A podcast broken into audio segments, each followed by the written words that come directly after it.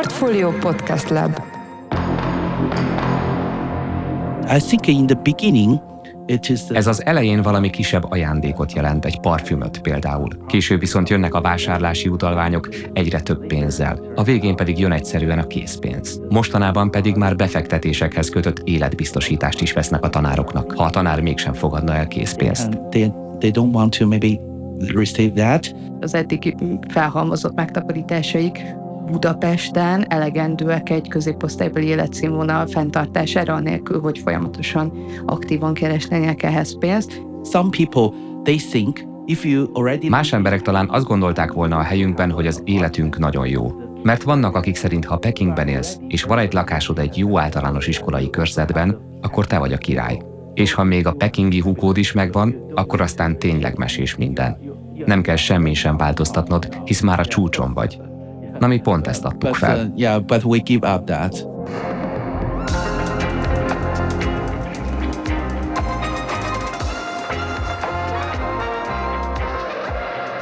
Ez a Telepesek harmadik epizódja, én Forrás Dávid vagyok, a Portfolio podcast szerkesztője. Én pedig Beck Fanni, a CEU doktori hallgatója. 2013 és 2017 között bárki, aki 250 ezer vagy később 300 ezer euró forrás biztosított 5 évre a magyar államnak, az családjával együtt letelepedési engedélyhez juthatott Magyarországon.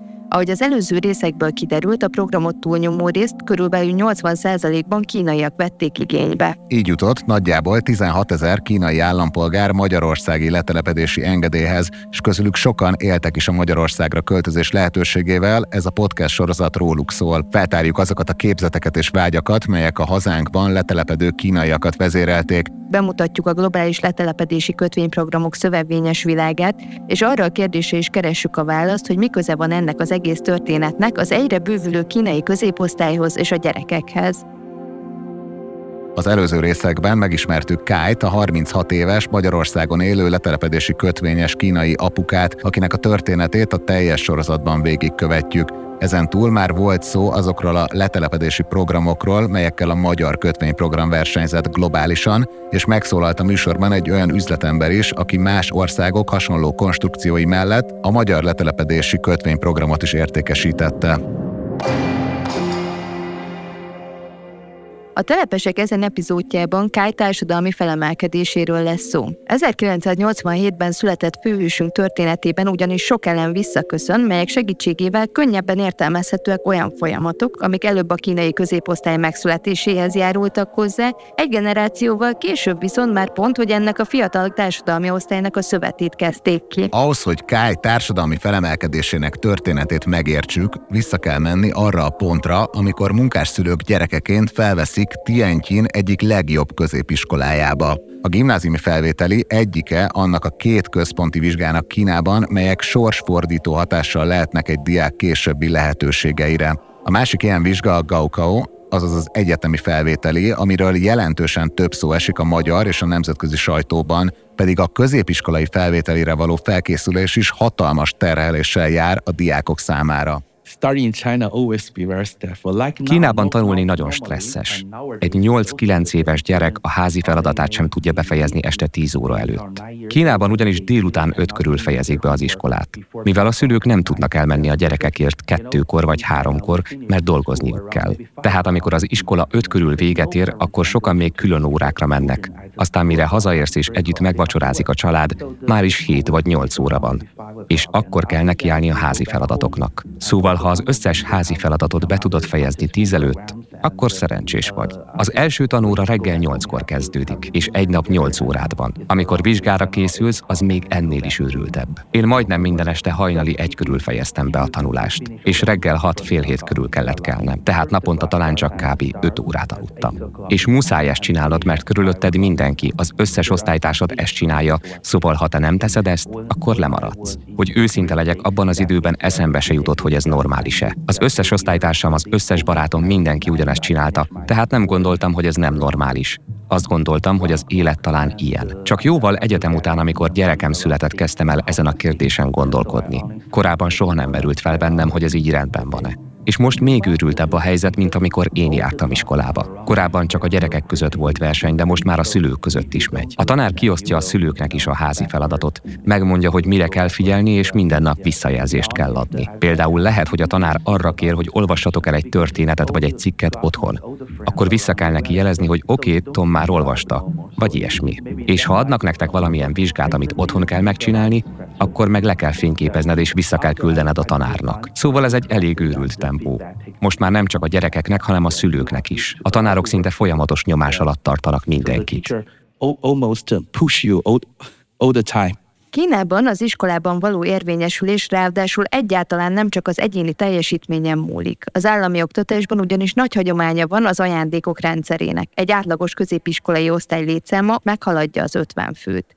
Így a személyre szabott figyelem és jobb bánásmód reményében a szülők pénzt, értékes árucikkeket, sőt, legújabban életbiztosítást adnak a tanároknak. It is a very popular in the uh, high school period.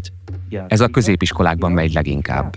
Ez azért van, mert a tanulmányi pontszámon túl az intézménynek is van beleszólása abba, hogy pontosan milyen eredményt érsz el az egyetemi felvételi vizsgán. Tehát néhány szülő mindent megtesz, hogy a tanárokat lekenyerezze. Ez az elején valami kisebb ajándékot jelent, egy parfümöt például. Később viszont jönnek a vásárlási utalványok egyre több pénzzel. A végén pedig jön egyszerűen a készpénz. Mostanában pedig már befektetésekhez kötött életbiztosítást is vesznek a tanároknak, ha a tanár mégsem fogadna el készpénzt. Egy-két év és a tartam lejár, és már le is lehet róla szedni a pénzt. Szóval az ajándékozási rendszer nagyon népszerű Kínában, különösen a legjobb középiskolákban, ahol a szülők a leginkább próbálnak kedveskedni a tanároknak. Kájt arra is megkértük, hogy becsülje meg egy évben egy jó pekingi középiskolában mekkora értéket tehetnek ki családonként azok az ajándékok, melyeket a szülők a tanároknak adnak. I think maybe for Én úgy satszolom, hogy ez évente akár 10 ezer eurót is kitehet. 10,000 euro. Az ilyen összegek miatt egy állami iskola költsége jelentősen meg is haladhatja egy magánintézmény tandíját. Kály szülei viszont, mivel gyári munkások voltak, nem engedhették meg maguknak, hogy drága ajándékokat vegyenek a tanároknak, így pedig főhősünknek nem volt más választása, mint hogy sokat tanuljon. Kály társadalmi felemelkedése szempontjából kulcsfontosságú volt, hogy bekerüljön egy jó egyetemre, ehhez pedig a kínai felsőoktatási felvételi vizsgán, azaz a Gaokhan keresztül vezetett az út. Ez egy nagyon összetett rendszer, ami a kínai egyetemekre való bejutás szabályait határozza meg. A Gaokaot évente egyszer lehet megírni, Kájnak pedig előre meg kellett jelölnie azt a három egyetemet, ahová felvételizni szeretne. Kály helyzetét ráadásul nem csak az nehezítette, hogy csak három intézményt jelölhetett meg, hanem hogy a különböző régiókból érkező diákoknak csak korlátozott számú helyük van egy adott egyetemi szakon. For the Chinese students, I think A kínai diákok számára az egyetlen módja, hogy bekerüljenek a felsőoktatásba, az a központi egyetemi felvételi vizsga. Ez a legnagyobb vizsga Kínában. Mindenkinek le kell tennie, ha beszeretne kerülni egyetemre. És ha már erről a témáról beszélek, fontos megemlíteni a Hukou rendszert is. Kína nagyon nagy, és nagyon sok diák szeretne minden évben egyetemre menni.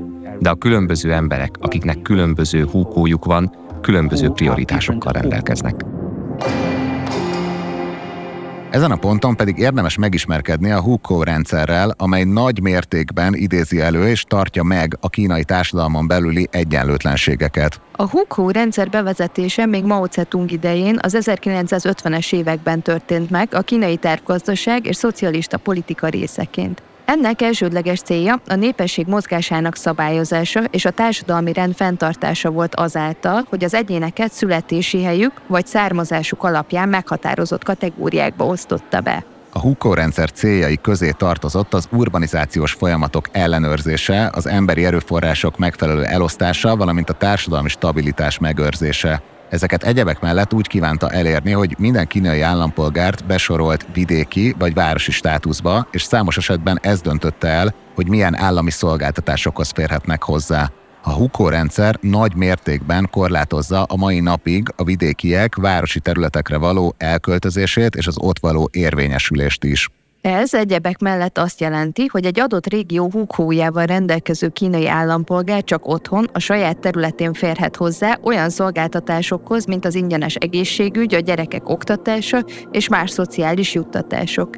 Ez természetesen azt is jelenti, hogy a munkáltatók a fehér galléros pozíciók esetében előnyben részesítik a helyi húkóval rendelkező dolgozók alkalmazását, hiszen nekik például egy betegség esetén nem kell akár több ezer kilométert utazniuk, hogy ingyenes egészségügyi ellátáshoz jussanak. A kékgalléros dolgozóknál viszont pont a kiszolgáltatottság miatt alkalmas a rendszer a fokozottabb kizsákmányolásra. Elméletileg egyébként van lehetőség a hukó megváltoztatására, ám ehhez gyakran olyan feltételek kapcsolódnak, melyek teljesítése pont az erőforrásokhoz és szolgáltatásokhoz való egyenlőtlen hozzáférés miatt tömegek számára gyakorlatilag lehetetlen. Bár a hukó rendszer valamennyit változott a bevezetése óta, a helyzet sokak számára továbbra is tartatatlan. 2016-ban a Washington Post írt egy Pekingben dolgozó kínai apukáról, aki felgyújtotta magát egy kormányhivatal előtt, az ellen tiltakozva, hogy a gyermekét nem engedték beiratkozni a helyi iskolába. Ez úgy fordulhatott elő, hogy a férfi megcsúszott a helyi önkormányzatnak fizetendő tandíjjal, amit azért kellett fizetnie, mert gyermeke nem volt jogosult ingyen Pekingben iskolába járni, mivel nem volt helyi hukója. Ezen felül a Hukó rendszer az egygyermek politika betartását is elősegítette, mivel gyakran egy második gyerek egyszerűen nem kapott ilyen igazolványt az államtól. Így pedig szellemként tudott csak létezni, elzárva az oktatás és egészségügy intézményeitől, gyakorlatilag minden állami szolgáltatástól és felnőttként a legális munkaerőpiactól is. Kájnak egyébként Tienkini a húkója, ami nem rossz, mivel városi besorolású, ugyanakkor az már önmagában csökkentette a továbbtanulási esélyeit, hogy a legjobb egyetemek Pekingben vannak, ahová a pekingieknek van a legnagyobb esélyük bejutni. For example, many many of the Például a legjobb egyetemek zöme a nagyvárosokban van, mint Shanghai, Peking vagy Tianjin és azok a diákok, akiknek ezekbe a városokba tartozó húkójuk van, elsőbséget élveznek abban, hogy bejussanak ezekbe az iskolákba.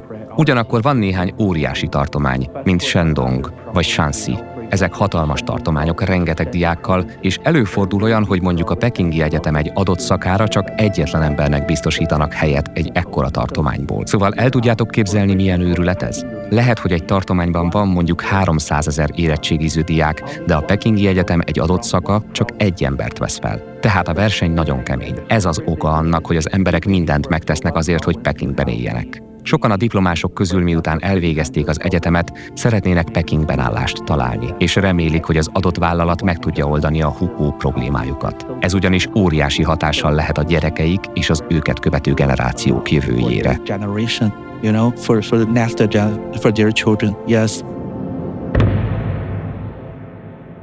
Kai helyzetét bonyolította, hogy még azelőtt meg kellett jelölni azokat az egyetemeket, ahová beadná a jelentkezését, mielőtt megtudta volna, hány pontot szerzett a Gaokhaon, és hogy hogyan szerepelt a vizsgán a vele egy év folyamban érettségiző diákokhoz képest. My huko is in Tianjin, and uh, some of the top Az én hukum Tianjini, és a legeslegjobb egyetemek némelyike csak kettő, vagy mondjuk öt diákot vesz fel Tianjinből egy adott szakra, ami nem olyan sok. Az én középiskolámban párhuzamosan 13 osztály van egy év folyamban, és minden osztályban 55 diák van. Egy év folyam körülbelül 600 ember. Az én vizsgaeredményem az ötödik legjobb volt a 600-ból de a pontos eredményedet még nem tudod, mikor le kell adni a jelentkezést, és csak három egyetemet jelölhetsz meg. Az első az, ahová nagyon szeretnél menni. A második még elmegy, a harmadik pedig a biztonsági kártyád. Én abban biztos voltam, hogy Pekingbe akarok egyetemre menni, úgyhogy első helyre a kínai mezőgazdasági egyetemet jelöltem meg. Azért azt, mert más pekingi egyetemekre csak egy hely volt Tianjinből, oda meg öt. Szóval azt gondoltam, hogy így ötször nagyobb az esélyem bekerülni. Egyébként utólag kicsit megbántam ezt a döntésemet, mert mint végül kiderült, nagyon magas lett a pontszámom, de ugye ezt még akkor nem tudtam, amikor be kellett jelölnem az egyetemeket. Biztosra kell menni. Nem akarod elszalasztani az első helyen megjelölt egyetemedet. Kájt felvették az általa első helyen megjelölt Pekingi Mezőgazdasági Egyetem biomérnöki szakára, ami egyáltalán nem az első választása lett volna, ha csupán az érdeklődése alapján dönt. De úgy logikázott, sokkal fontosabb, hogy egy jó Pekingi egyetemen végezzen, mint egy rosszabb egyetemen egy olyan szakon, ami esetleg jobban érdekli. Úgy gondolta, a diplomázás után az álláskereséskor így könnyebben fog majd érvényesülni, és ez a stratégia egyébként nyerőnek bizonyult, még a diplomázás előtt 2008-ban elkezdett dolgozni a technológiai szektorban, és kezdetben jól is érezte magát, előre is tudott lépni. Yeah, I worked uh, Tíz évig dolgoztam a technológiai szektorban beszerzési területen. Húsz évvel ezelőtt ugyanis Kína nem olyan volt, mint most, és sok magas szintű csúcs technológiájú berendezést importálnunk kellett. Például az IBM-től vagy a Cisco-tól. Abban az időben rengeteg berendezést kellett importálnunk, hogy támogassuk a kínai gazdaságot. Tehát mi ezzel kapcsolatos szolgáltatásokat nyújtottunk az ügyfeleinknek. A munka megfelelt nekem, illet hozzám, és azt hiszem szerencsém is volt. Két nagyon kedves főnököm volt. Elsőre nem sokat tudtam erről az iparágról, szinte semmit. De két év alatt sokat tanultam, sok lehetőséget kaptam, és elő is léptettek, és kaptam egy részvénycsomagot is. Ez volt életem első nagyobb mennyiségű pénze.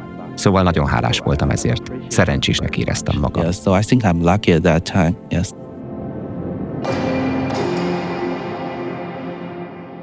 Kai karrierje tehát jól indult, ugyanakkor hamar kétségek jelentek meg benne az életvitelével, életútjával kapcsolatban. A kínai munkai kultúra ugyanis nem sokban különbözik attól a gyilkos hajtástól, amit a tanulmányai alatt megtapasztalt. Ennek a szemléltetéséhez Jack Mát, az Alibaba alapítóját hívtuk segítségül. 996 is the spirit that I encourage in Alibaba people. If you want to have a bright future, if you don't want to be give up by the society, want to be successful. Ezen a felvételen Jack Ma, a kínai eBay-nek is mondott Alibaba alapítója és tulajdonosa beszél 2019-ben egy kievi gazdasági fórumon. Mát, egy újságíró, egy korábbi, szintén 2019-es az Alibaba dolgozói előtt tett nagy port kavart kijelentéséről kérdezte. Ez szerint a 996 munkakultúra mellett tette le a voksát, ami annyit tesz, ha sikeres akarsz lenni, és nem akarod, hogy a társadalom lemondjon rólad, akkor 9-től 9-ig kell dolgozni, heti 6 napon keresztül, innen a 996 Má egyebek mellett azzal magyarázta kijelentését, hogy aki szereti a munkáját, annak a 12-15 óra sem sok, aki viszont nem, annak napi két óra is szörnyű. 15 hours a day is nothing. This is how you view the world. As an entrepreneur, Fanni, ez mennyire igaz a tapasztalataid alapján a kínai középosztályra, hogy ők szeretnek olyan munkákat végezni 12-15 órát egy nap, amiben amúgy az örömüket lelik. Hát az én tapasztalatom ugye pont a kínai középosztálynak azokról a tagjairól szólnak, akik úgy döntöttek, hogy ebből az egészből kicsekkolnak, és ott hagyják, és inkább nem dolgoznak egyáltalán, úgyhogy szerintem róluk elmondható, hogy ez nem igaz. Az ő elmondásaikból nagyon erősen kirajzolódik egy olyan kép, hogy ők ezt nem ilyen személyes választásként, vagy ilyen önkéntes szabadságként élték meg, hogy naponta akár 16 órát is áldozhatnak a munkájukra, mert annyira szeretik, hanem sokkal inkább egy kényszerként élték ezt meg, hiszen úgy érezték, hogyha az összes munkatársuk egyre többet és többet dolgozik, akkor nekik is ahhoz, hogy pusztán lépést tartsanak velük, tehát nem, nem előre menetelről van szó, vagy feljebb jutásról, hanem arról, hogy lépést tartsanak az ő munkatársaikkal, legalább ennyit kell befektetniük. Ez egyébként hasonlít egy kicsit arra, amit Kája gyerekkorával kapcsolatban mondott még a középiskolai felvételikor, hogy ugye hajnali egyik kellett minden nap tanulnia, hatkor fél hétkor kelt, tehát egy ilyen elég nyomorúságos időszaknak tűnt egy gyerek szempontjából, és azt mondta, hogy igazából mivel mindenki ezt csinálta körülötte, ezért egyfelől nem tehette meg, hogy nem ezt csinálja, mert akkor lemarad, másfelől pedig igazából fel sem merült benne, hogy ez akár más is lehet. Ő azt hitte, hogy egyszerűen ilyen az élet. Gyakorlatilag ez fordítódik le utána a munkakörnyezetre is.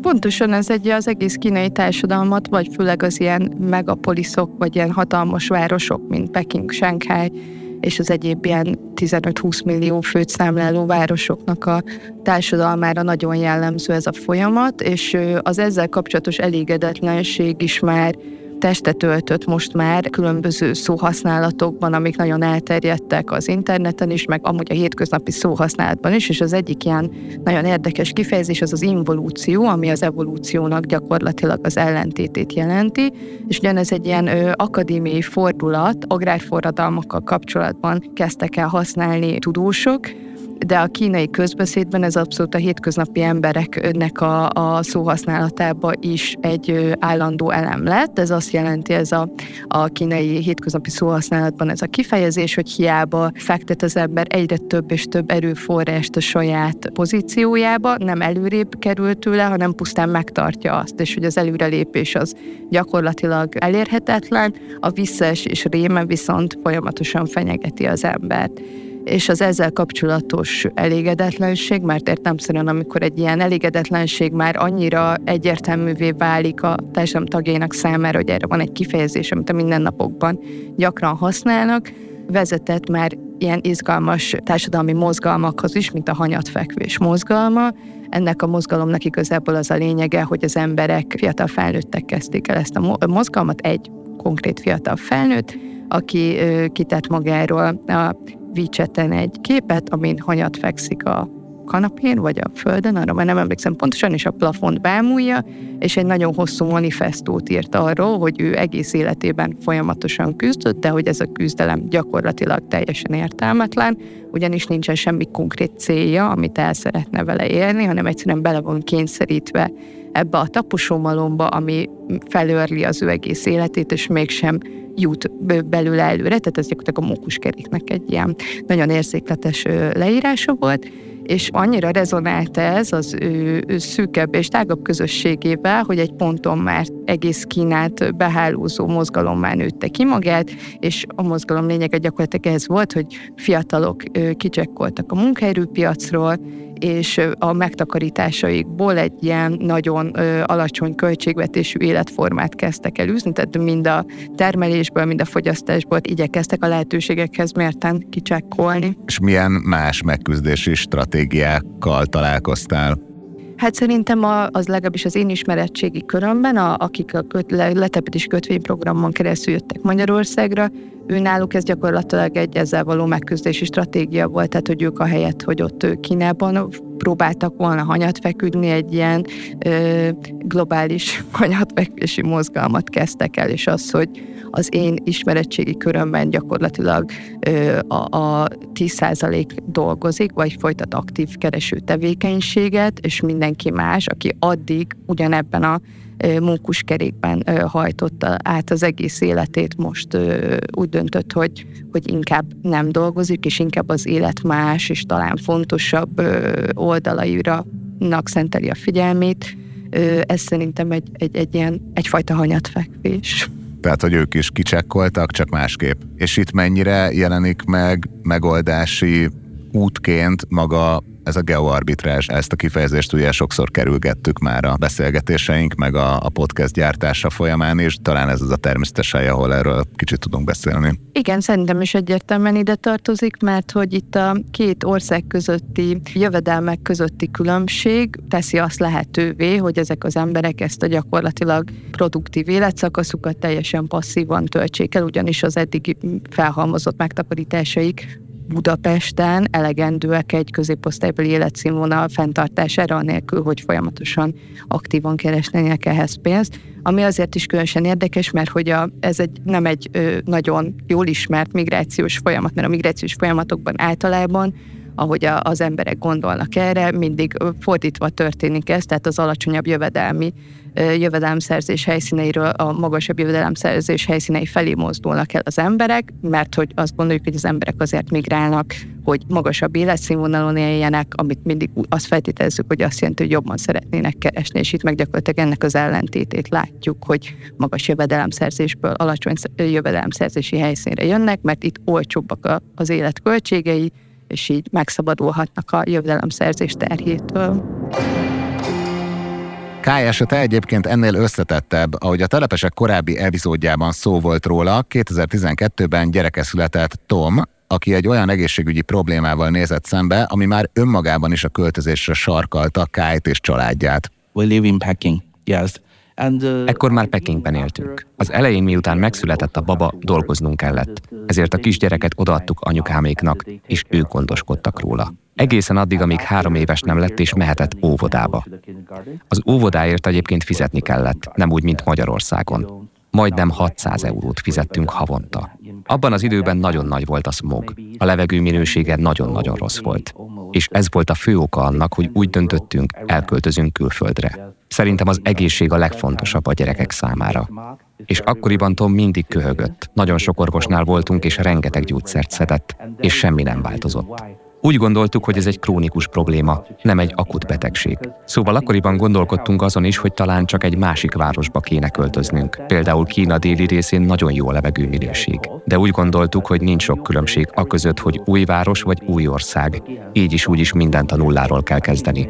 És akkor már jobb, ha külföldre megyünk. With better to choose go abroad. Ezzel párhuzamosan pedig Kájban az a képzet is megkérdőjeleződött, hogy ha keményen dolgozik a céljaiért, akkor biztosan el is éri őket. Bizonyos szempontból nem látta biztosítottnak a jövőjét abban a társadalmi rendszerben, amiben tulajdonképpen az egész addigi életét élte. A költözés másik fő oka én voltam és a feleségem. Akkor már elmúltunk 30 évesek, és nem igazán láttuk, hogy hol van a jövő. Én például egy nagyon-nagyon nagy cégnél voltam. Keményen dolgoztam, és mégsem kaptam meg azt a pozíciót, amit szerettem volna, mert néhány embernek jobb kapcsolatai voltak. Ezért elég csalódott voltam. Azon gondolkodtam, hogy oké, okay, még ennél a cégnél dolgozom két évig, talán öt évig, de hol van a jövőm? Ugyanazt a munkát kellett volna végeznem minden nap, és ezt az érzést nem szerettem.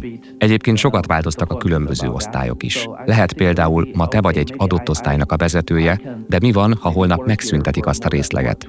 És akkor máshová osztanak be, de annak a részlegnek már van vezetője. Szóval akkor ott megint nincs lehetőség. Ezért egy kicsit tartottam ettől a környezettől, úgy gondoltam, hogy ez nem stabil, nem kiszámítható. Szóval azt gondoltam, hogy talán külföldre kéne menni, és nem csak a fiam egészségügyi problémája miatt, hanem a saját jövőnk miatt is. Egyébként elég nagy volt rajtam a nyomás is ebben az időszakban, amit szintén nehezen viseltem, és ez a nyomás igazából önmagadból jön, mert állandóan aggódsz. De miért aggódsz? Azért, mert Kínában minden hónapban fizeted a lakáshiteled, az autóhiteled, az óvodai díjat. Aztán fizeted a különórákat, ez mind nagyon sokba kerül, még akkor is, ha egyébként magas a fizetésed. Így pedig nem is tudsz túl sokat félretenni, de még ha nem is szereted a munkádat, akkor is félsz, hogy elveszíted az állásod. Mert tudod, hogy ha elveszíted az állásodat, akkor nagyon nehéz lesz egy másikat találni, ami ugyanolyan jól fizet. Tehát nem elég, hogy szomorú vagy és még a munkádat sem szereted, folyamatosan csinálnod kell. Na ez volt az a nyomás, az az érzés, amit nagyon nem szerettem. Más emberek talán azt gondolták volna a helyünkben, hogy az életünk nagyon jó. Mert vannak, akik szerint, ha Pekingben élsz, és van egy lakásod egy jó általános iskolai körzetben, akkor te vagy a király. És ha még a pekingi húkód is megvan, akkor aztán tényleg mesés minden. Nem kell semmi sem változtatnod, hisz már a csúcson vagy. Na mi pont ezt adtuk fel. Nem akartam, hogy a gyerekem ilyen félelmekkel küzdjön, amikről igazából azt sem tudtam, hogy mire jók. Egész életemben keményen tanultam, egész életemben keményen dolgoztam. És egyszer csak rájöttem, hogy igazából semmim sincs. Igen, igen, volt egy jó állásom. Na, de ezen kívül nem sok mindenem volt. A gyerekkor egy megismételhetetlen időszak az életben. Tom majd dolgozhat keményen a jövőben. De remélem, hogy amíg ilyen fiatal, addig élvezni tudja a gyerekkorát. Azt csinálhat, amit akar, boldog lehet. Nem rakunk rá különösebb nyomást, barátkozhat. Én azt hiszem, hogy tulajdonképpen nem is az érdemjegy a legfontosabb a világon, hanem a képességek. Az, hogy tudjon úszni, próbáljon ki több sportot, zenéjen, beszéljen nyelveket. Szerintem ez nagyon fontos, de nem az érdemjegy. Mindegy, hogy hármas vagy ötös. Engem ez tényleg nem érdekel különösebben. Ez a Telepesek, a Portfolio podcast sorozata. A következő részben Kai első budapesti tapasztalatairól lesz szó. Yeah, the first time I came to, to the Amikor először jöttem Budapestre, a 13. kerületben laktam, a Marina parton. Ott, tudod, a Dunapláza mellett.